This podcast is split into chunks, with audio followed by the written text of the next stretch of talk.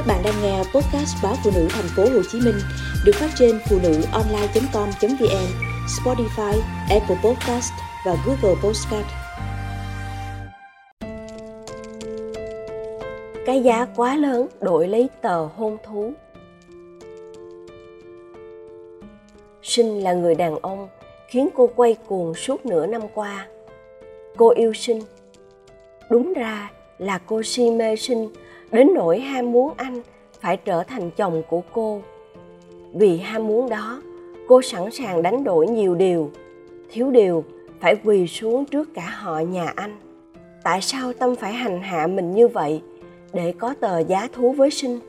Có phải cô đang đánh giá mình thấp theo cái nhìn của gia đình sinh cũng như của thiên hạ? Tâm tuy mới ngoài 30 nhưng đã ly dị chồng đã một nách hai con nhỏ. Còn Sinh là một chàng trai trẻ hơn Tâm 2 tuổi, chưa lấy vợ lần nào. Anh đang nổi như cồn trong giới giải trí, không chỉ vì giọng hát mà còn là một chàng ca sĩ trẻ điển trai. Hai người mê đắm nhau vì tài năng, vì nhan sắc. Nhưng nếu chỉ có hai người với nhau thì tình yêu chỉ có vị ngọt và say mê. Nhưng xung quanh họ còn có gia đình, còn có định kiến ngàn đời, còn có lượng fan hâm mộ đông đảo của sinh.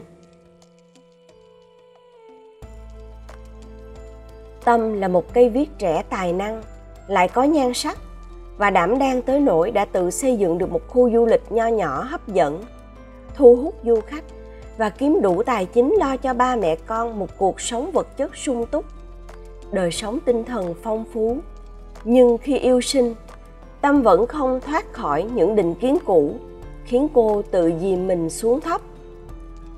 Để có được tờ giấy giá thú với sinh, tâm đã phải hết sức lấy lòng những người trong gia đình sinh. Mỗi ngày, cô đau đầu nghĩ cách chăm sóc bố mẹ sinh. Cô vượt cả trăm cây số về quê sinh, trải mình ra, lo toan việc cổ bàn khi nhà sinh có đám cô sẵn sàng vào bệnh viện thức đêm trong chị gái sinh khi chị cấp cứu đau bao tử, tâm cũng lặn lội cùng sinh tới nhà chú ruột sinh ở miền núi để giúp chú cất nhà, dựng cửa, đóng góp chi phí cho chú trả nợ xây nhà. Mỗi khi bố mẹ sinh hắt hơi sổ mũi là tâm lại hỏi han, sẵn sàng bỏ việc, lao về quê sinh để chăm sóc bố mẹ sinh thay cho anh. Nhưng cô vẫn có cảm giác dù cô làm nhiều gấp 3, gấp 4 lần nữa các việc như thế, thì hình như mọi người trong gia đình anh vẫn đang không hài lòng, vẫn đang hạ thấp cô, vẫn đánh giá cô là gái nạ dòng. Điều đó làm tâm bất an, đau khổ. Nhưng ngay cả những đau khổ bất an đó, Tâm cũng không dám nói thẳng với Sinh. Dù Sinh yêu cô và hết lòng chăm sóc hai con cô, cô chỉ bẵng gắt với anh mỗi khi cô thấy quá căng thẳng và mệt mỏi vì phải chăm lo gia đình anh và những ánh mắt phán xét của họ rọi lên cô, để có được tờ giấy giá thú với sinh, tâm đã phải hết sức lấy lòng fan hâm mộ của sinh. Cô phải ăn mặc đẹp, trang điểm rực rỡ lộng lẫy mỗi khi xuất hiện bên anh. Cười thật tươi khi có ai đó chụp ảnh cô và anh. Thậm chí, cô đi làm lại răng, tốn gần trăm triệu đồng để đẹp hơn cho xứng với anh. Cô tìm cách xuất hiện nhiều hơn ở những nơi sang trọng, đẹp đẽ, cùng với những người nổi tiếng, và luôn mỉm cười xinh đẹp để chụp ảnh đưa lên mạng xã hội, thu hút nhiều like cho tương xứng với anh.